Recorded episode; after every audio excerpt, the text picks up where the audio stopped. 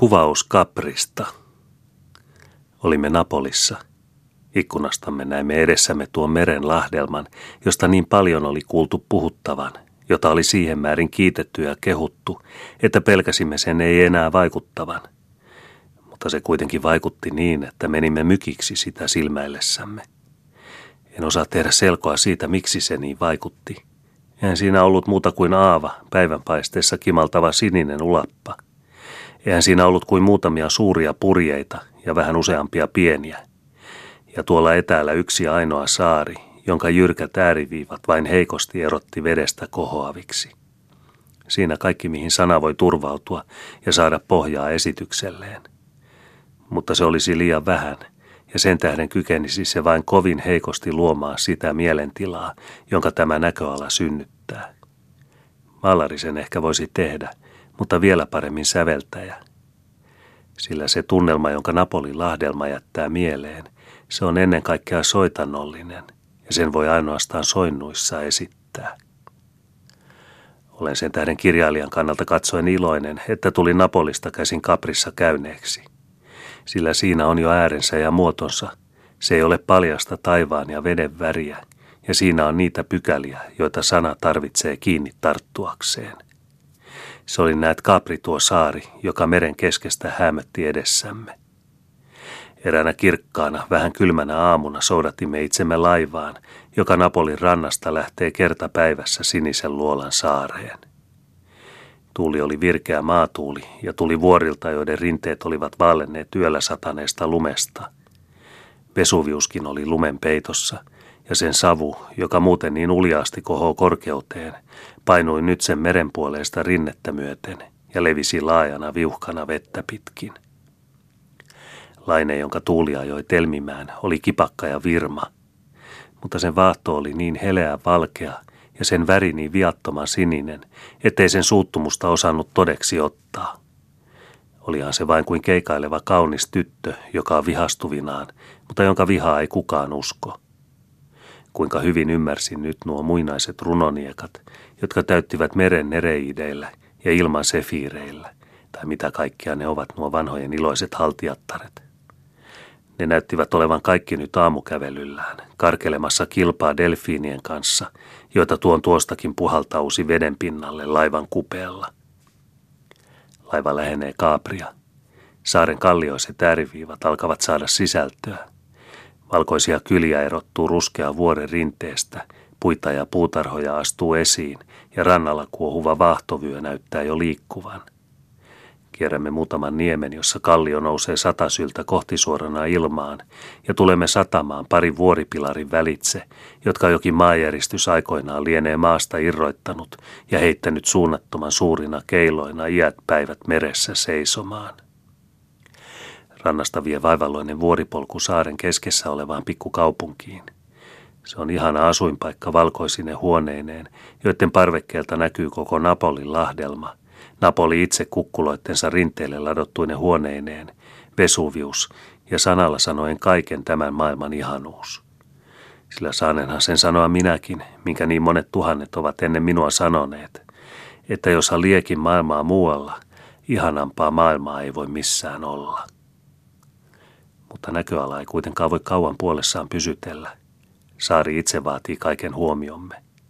Vaikka kaupunki onkin jo korkealla selänteellä, on se kuitenkin vain laaksossa niihin vuoriin verraten, jotka saaren molemmissa päissä selkäänsä köyristävät. Sinne alkaa mieli hillittömästi vetää.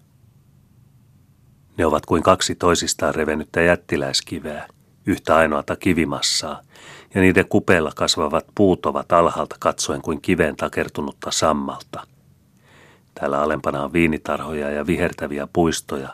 Tuolla ylhäällä on karu erämaa, niin karu, autio ja jylhä, kuin se voi olla ainoastaan Italiassa, missä luonto tuskin ehtii huulensa hymyyn vetää, kun se jo samassa otsansa rypistää. Kaprin kaupungista vie vuoren kylkeen hakattu ajotie toiseen pieneen kaupunkiin, Anakapriin. Mutkitelle loivissa poimuissa kohoo se kohoamistaan. Sen alla kuohuva meri jää sitä mukaan yhä alemmaksi. Ei kuulu enää aallon kuohu kiviseen rantaan. Hetken kuluttua näyttää siltä kuin ei meri enää lainehtisikaan. Se on vain kuin suuri sininen silkkipeite, mihin on lukemattomia valkeita pumpulikukkia kiinni ommeltuna. Mutta ei tämäkään näköala ole kuvattavissa. Se on niin oudon ihana, että se melkein itkettää. Haluttaisi nakkautua tiekaiteen yli vuorerinnettä pitkin suoraa päätä aaltojen syliin. Tuntuu siltä kuin se olisi ainoa uhri, joka olisi sen arvoinen. Kuolla kauneudessa. Siinä nyt olisi vasta siihen oikea tilaisuus. Meillä oli kuitenkin matkamme määränä pyrkiä yhä ylöspäin. Matkakirjastamme olimme lukeneet, että 500 metriä merenpintaa ylempänä yhdellä näistä haaveellisista vuorenhuipuista, jotka mereltä päin tänne tullessamme olivat alituisesti huomiotamme kiinnittäneet, asuu erakko yksinäisessä majassaan. Ja sinne meidän mielemme veti. Sen suuren tien päässä, jota olimme nousseet, satunnaisella tasangolla, joka on kuin hylly vuoren kyljessä, on Anakaprin pikkukaupunki – se on yksi lajiaan noita italialaisia maakyliä, joissa asuu melkein vain pelkkiä talonpoikia viinitarhojensa ja hedelmäpuistojensa keskessä, joita he kaupungista käsin viljelevät. Nyt on sunnuntai ja kaikki väki kotosalla. Toiset viettävät sitä kirkossa kuunnellen messupappien hyminää. Toiset istuskelevat pienissä ravintoloissa viiniä juoden ja katsellen nuorta väkeä ja lapsia, jotka kadulla mellakoivat. Muutama satakunta askelta kirkkotorilta alkoivat jo viinitarhat. Poras portaaltaan, lava lavaltaan kohoten ne lekottivat siinä päivänpaisteisella rinteellä. Multa oli vasta muokattua, rungot ja oksat huolellisesti puhdistetut ja sidotut niitä tukemaan asetettuihin keppeihin.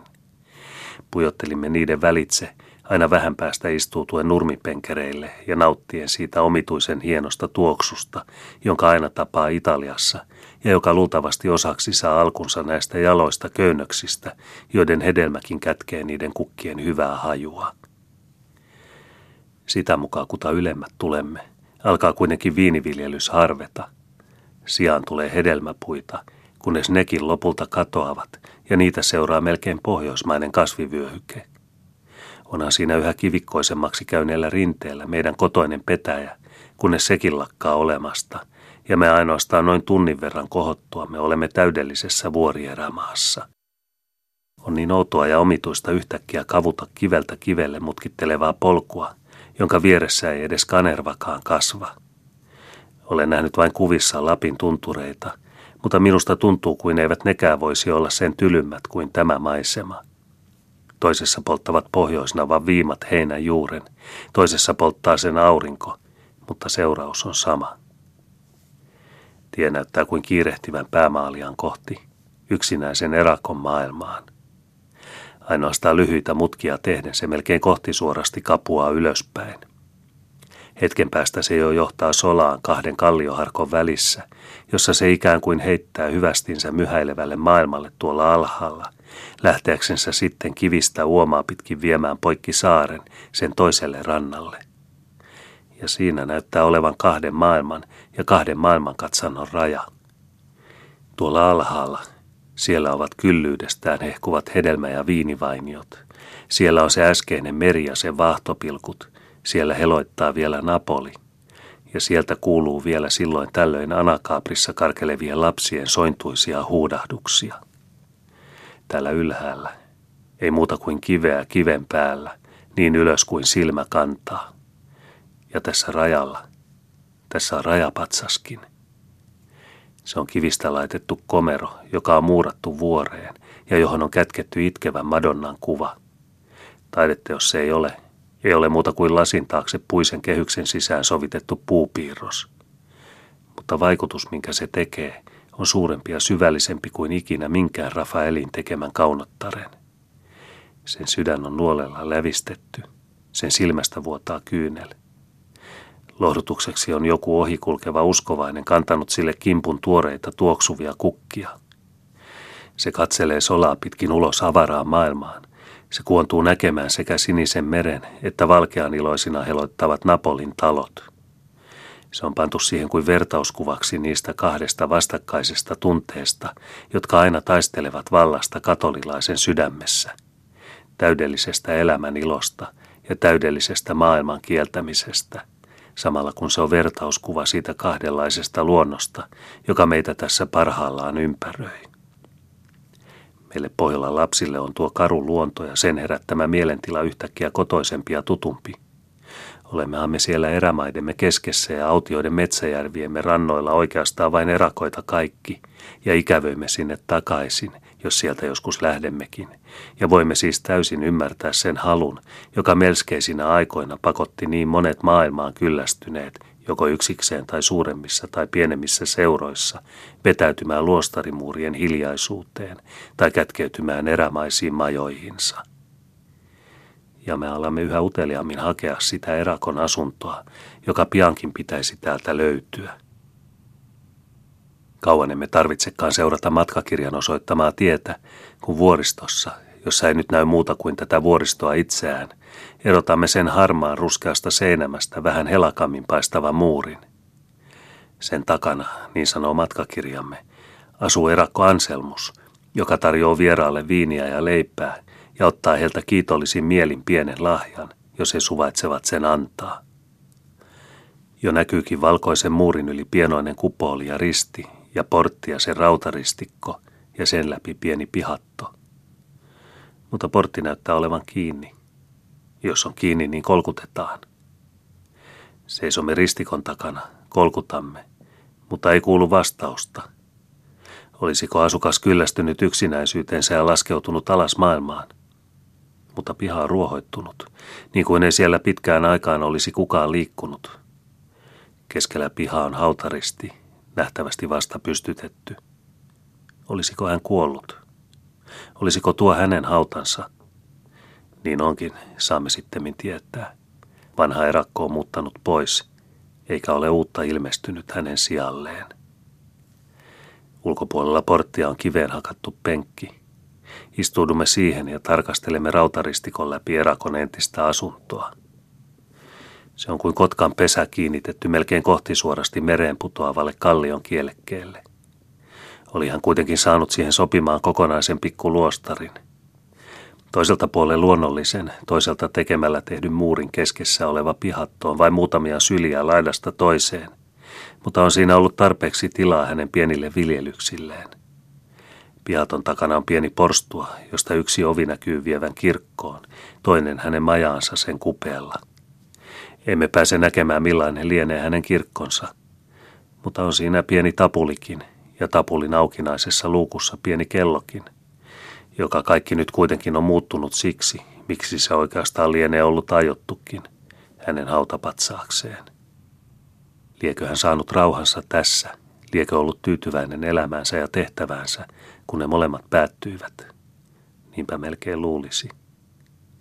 Sillä voihan olla, että hän, niin kuin monet muutkin erakot, oli mies, joka aikoinaan oli kaiken maailman ilot iloinnut ja tyhjentänyt kaikkien nautintojensa maljan tuolla alhaalla, tuon Napolin lahdelman aina iloitsevalla rannalla, mikä alusta ei näytä olleen muuhun kuin iloon ajottukaan ja mihin melkein kaikki maailman kansat ovat kuin sitä varten pyrkineet. Hän kyllästyi siihen, niin kuin kaikki muutkin ovat kyllästyneet. Hän vetäytyi pois siitä, työsi ulos purtensa, souti saarehen merelliseen, kiipesi läpi viinimaiden ja hedelmäpuistojen, tunki kiviseen erämaahan, heitti viimeiset hyvästinsä siinä, mihin on itkevän Madonnan kuva pystytetty, löysi suojaisan paikan kalliossa ja rakensi siihen majansa.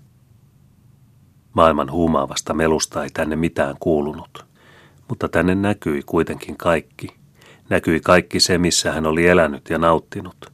Napoli, Vesuviuksen rinteet, Kastela Maare, koko Kaapri ja sitä ympäröivä ääretön sininen meren pinta. Mutta se näkyi kuin kaukaisena muistona, niin kuin ihanana unelmana, jota hän ei enää kaivannut takaisin, kun oli varma toivossaan herätäkseen siitä toiseen, hänen tietääkseen vielä ihanampaan todellisuuteen. En tiedä liekö hän eläessään näin ajatellut, mutta siltä minusta ainakin tuntui, istuessani hänen minulle suljetun majansa edustalla, jonka rautaristikossa sunnuntai hiljainen tuuli humahteli kuin harppua soitellen.